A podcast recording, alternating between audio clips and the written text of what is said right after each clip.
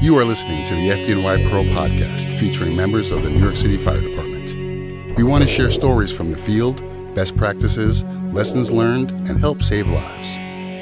Welcome to the FDNY Pro Podcast. I'm your host, Battalion Chief Brian Mulry. In our department, the First Deputy Commissioner is the second in command, overseeing the day-to-day administration of the agency, including budget, 911 dispatching, fleet, and facilities, to name a few. With us today is our First Deputy Commissioner, Laura Cavanaugh. Welcome, Commissioner. Hey, Chief. Happy to be here. Normally at this point of the podcast, we get into bios, usually which engine and ladder you worked in, which firehouses or areas of the city, but you have a different experience. Maybe you could give us a brief bio. Sure. Well, I was not a firefighter, so I can't speak to any good fire stories or any companies I worked in. But to give you a sense of where I came from, before I worked here, I worked at City Hall for a bit. And before that, I worked for about a decade in consulting. And so I worked with candidates, labor unions, nonprofits around their organizational goals. And, you know, why is that relevant to the fire department? That's actually a question I get asked a lot, is I spent, much of my career showing up at a new place, not knowing what their needs were, not knowing what their structure was or their culture was, and having to learn that overnight and then give them a plan for meeting their goals. So that's a skill I've built up over the course of my career, and it's certainly one I've utilized here. And I'd say, that's where my background is without getting into the details, but that's also really what I do here day to day is I learn from fire and EMS operations what they need, and then I figure out how to get it done. A lot of my job is future-facing, trying to figure out what the department might need 5 years from now or 2 years from now or a year from now. Whereas fire and EMS operations, every day they're out there in the field responding to calls. So they're dealing with the immediate. I try to deal with, what are we going to need in 5 years and how can we put some time and effort into making a plan to get where we need to be. So much to talk about, but here we go. Why don't we start off with the department's operations throughout the pandemic? I know how the operations were in the field, but I also know so much went on behind the scenes, especially here at the executive level. Here in New York City, we did have a pandemic plan, and we had H1N1, SARS, Ebola. We did have some procedures in place. How did that prepare our department for this response? Well, I think it's worth saying that this is one emergency we're still in, and we don't know when it will be over. And that's probably the biggest difference between our past experiences and this one is the uncertainty of when COVID-19 will be over as an emergency.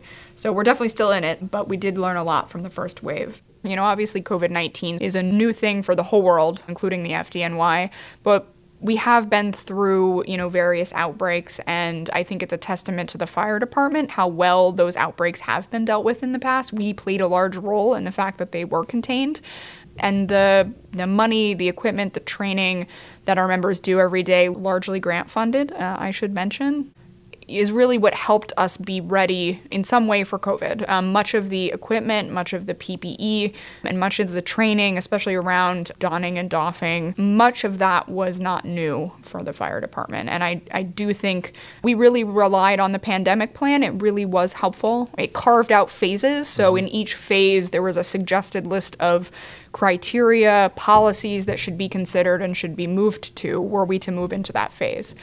What I think was the toughest part about COVID, and I would say this for the city, was that, COVID went from being a potential outbreak or a couple of cases like Ebola to community-wide spread literally overnight. And I think now the city and the country understands in retrospect, but by the time we knew it was here, it had actually been here for a very long time. And I think that was by far what was most difficult in headquarters. Constantly evolving strategy is what was going on. What I'd put it as sort of there was a battle rhythm, every day you'd wake up first thing in the morning and there'd be a new set of criteria, some of which might contradict the set of criteria you'd been given the night before. And, and this is all coming down first from the feds, then to the state, then to the city. And so you have to go through that whole process. We'd be on the phone all day. We'd meet 5 times a day on that new criteria, put together plans that addressed it, send it out, and then you'd wake up the next morning and the CDC had said something different. Or maybe even the CDC was saying that they didn't know. So I think there are a few things that made and continue to make COVID-19 so difficult and so different from past outbreaks that we've experienced here in the city. First of all, its sheer deadliness. Whether we're looking at New York City as a whole or even within the department itself, we've had to grieve the loss of our own members, both uniformed and civilian, as well as people in the communities we serve and friends and family as well, all at the same time. So much about the disease was unknown and was unfolding so rapidly that it was very hard to get that information from, the top of the pyramid down to the bottom. And I know from talking to our members, that was really stressful for them, which I can completely understand. And yeah, it was difficult here too. Yeah. I do think that is why we are better prepared for a second wave, because not only do we know more about the disease, but we also have already had the time to put together plans. If call volume reaches this and the state implements that, then here's what we're going to need to do. And so I do think that even in a second wave, obviously we hope we don't get there, but even if we did, I think that you would see not such an onslaught of information and not as much conflicting information because for better or worse, we've been through this once. Yeah. I think the other thing that we're looking at is how to protect ourselves from the uncertainty of the supply chain. While we do have a very large supply of N95 masks and PPE, what concerned us in the first wave and still concerns us now, no matter how much PPE we have, is with an unreliable supply chain, it makes it really hard to plan because you never know when that supply chain is going to fail you. And the last thing you want is for it to fail you in the middle of an emergency, especially one where we don't know how long that emergency is going to go on. CSU, another integral part of this job. Yeah, absolutely. How has the Counseling Services Unit addressed the effects of this emergency on our members in the field? So CSU has been fantastic, as they always are. They deal with these difficult situations a lot, so they're really well equipped for this kind of emergency. I'd say one big piece that we worked with them to build up during COVID is serving our EMS population and making sure that the PTSD, the stress that may come from an extended emergency, which is more unique in the department to have an emergency at this point with no end date, to make sure that we were equipped to deal with that, particularly when it comes to EMS. And so, actually, thanks to the FDNY Foundation, we invested a significant amount of money in CSU in the peer program, and they went and they visited every member of EMS and all of our firehouses to check in with people following COVID to let them know about how to recognize the signs of stress. Stress and grief are sneaky. They do not always show themselves in ways that are obvious, and I think that's especially true of people who are used to being the rock and being the one that people depend on. You usually are not going to see the effects of it in the middle of the emergency. You're usually going to see it months later when you find yourself too tired to get out of bed. And so that's the message we're really trying to get across to our members is, stay vigilant even now and into the future for those signs in yourselves and others.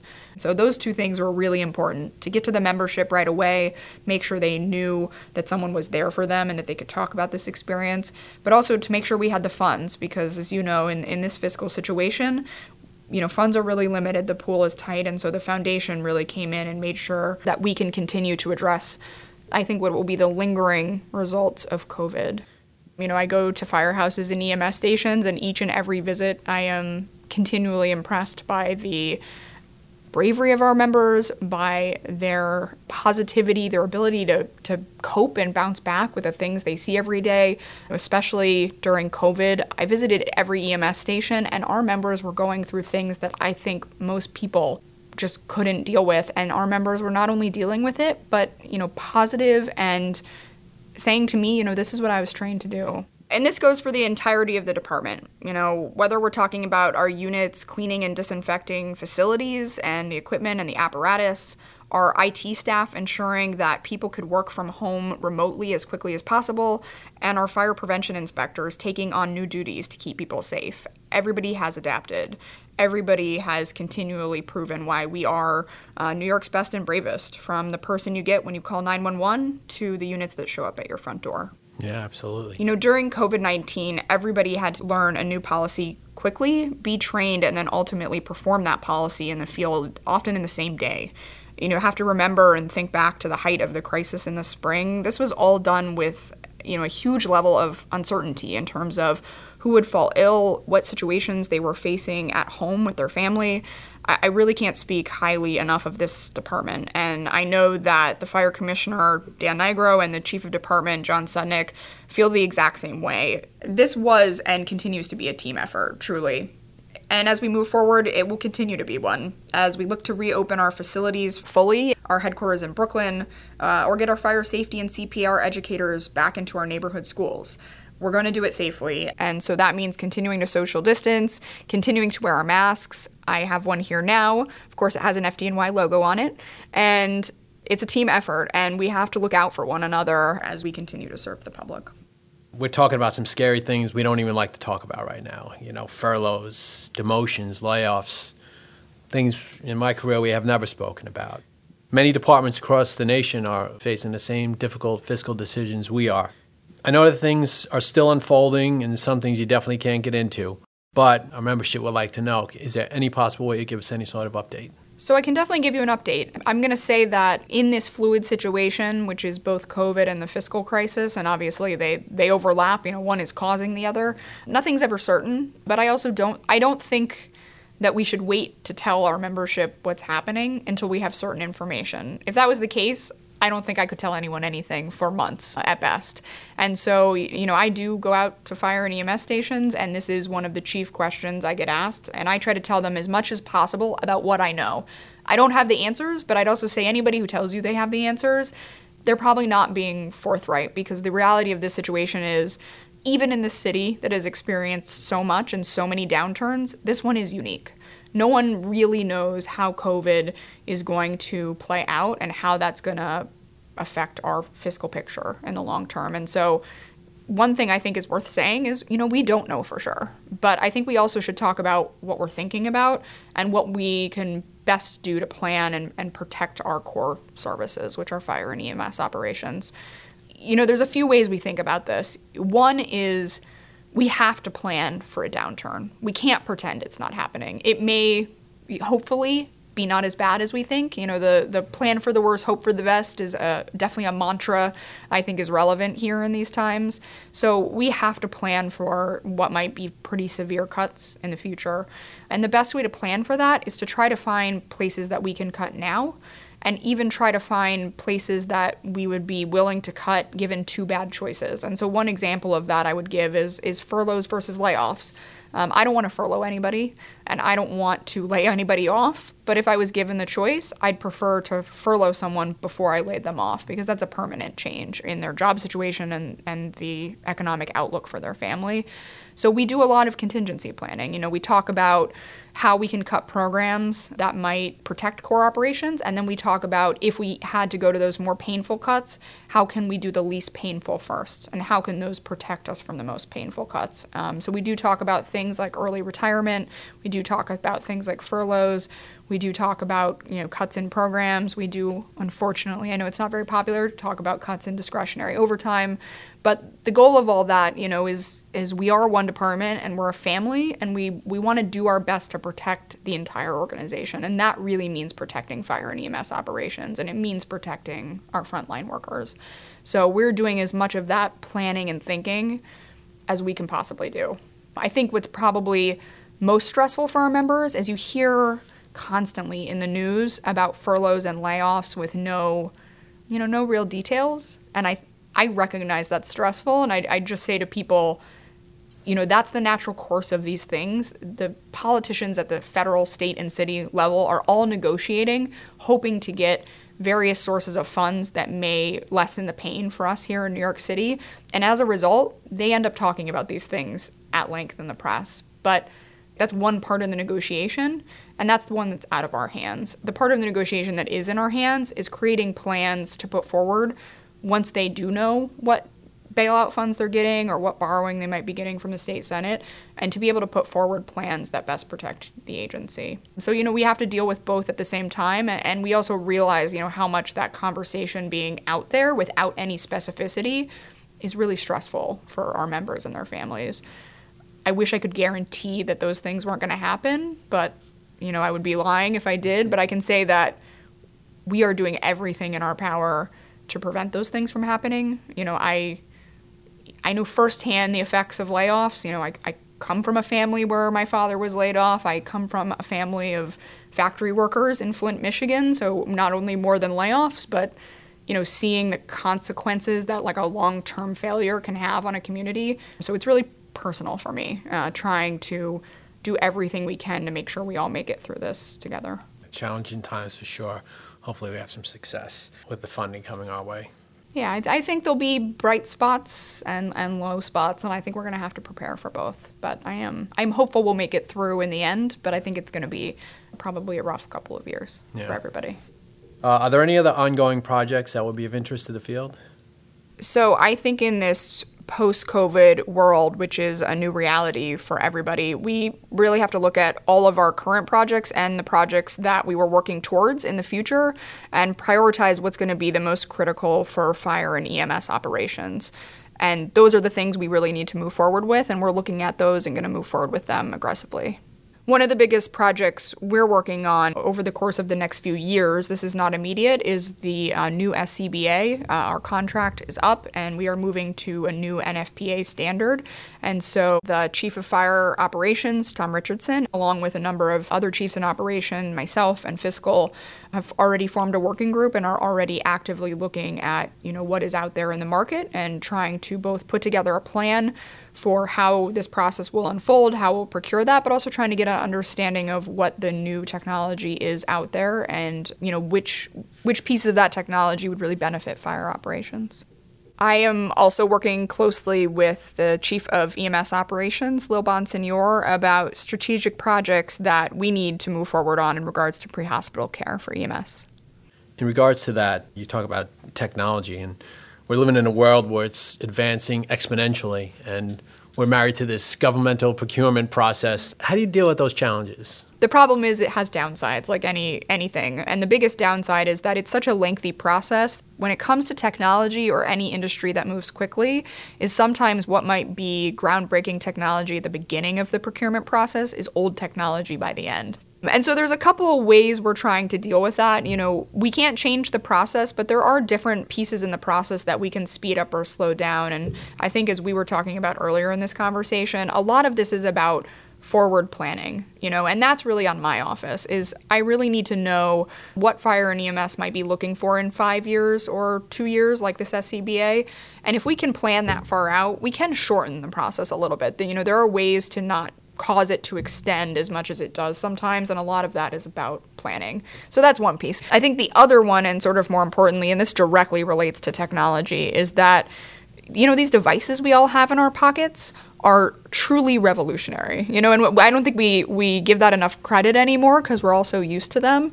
But what that means for the department is what we used to have to do in the realm of technology was to go buy a unique piece of equipment that was customized just for the FDNY, and it would take us 5 years to get it. And by the time we got it, it was old technology. And it was so unique that everybody had to learn how to use it from scratch.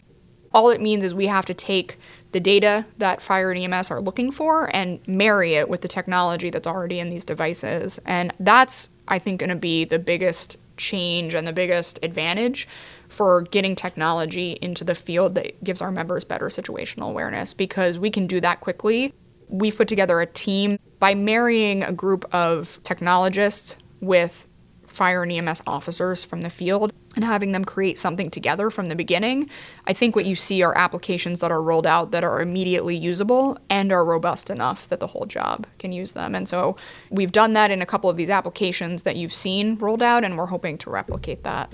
Many of people that are probably listening to this have seen the Incident Command app. That's a perfect example, because we already have the iPads and all that technology, whether it's the Google Maps coming up and showing you the satellite view, all that technology already exists. We don't have to go procure it.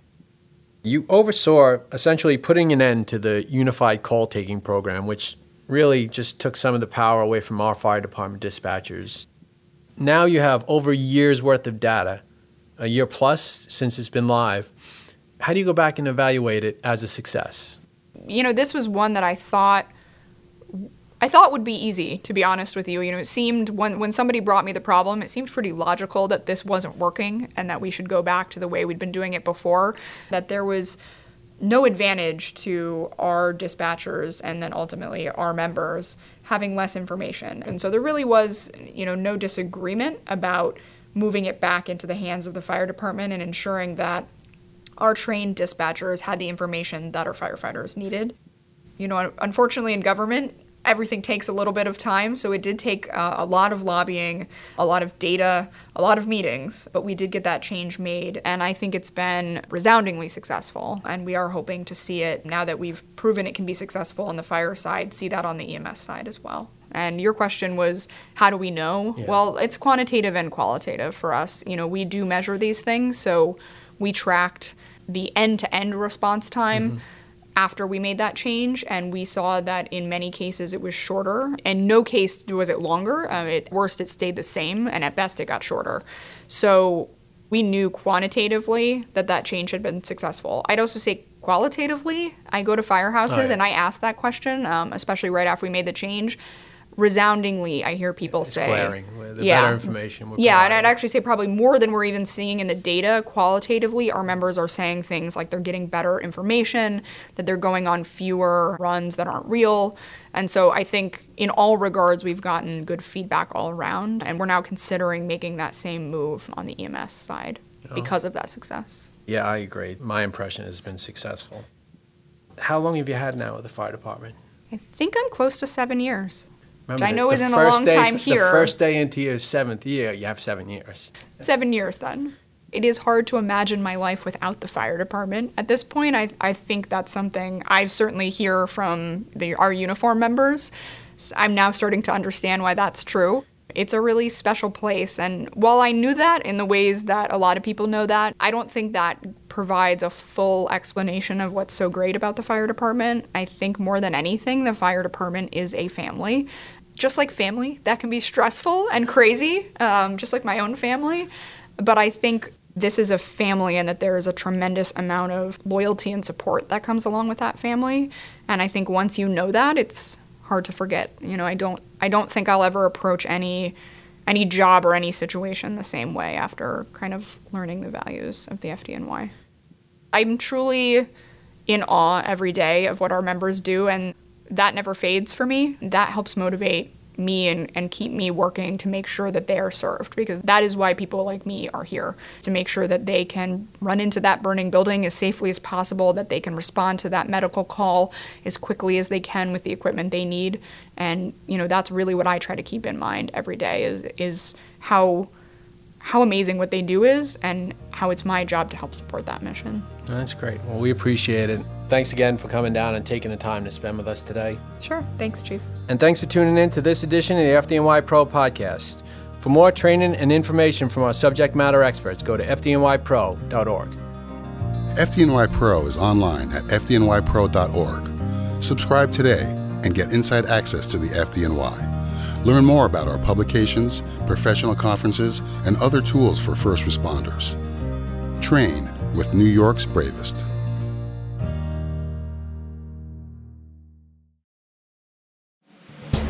Twenty-four hours a day, 7 days a week, 365 days a year. And when seconds count, the men and the women of the FDNY are there for us, to protect us and keep us safe when the unthinkable happens. No matter the challenge, no matter the danger, our firefighters and EMTs serve with honor, dedication, and bravery. New York's bravest are there for us. Let's be there for them. Your support of the FDNY Foundation ensures that the world's best fire department has the world's best training, equipment, and education. Go to fdnyfoundation.org and help New York's bravest save a life today.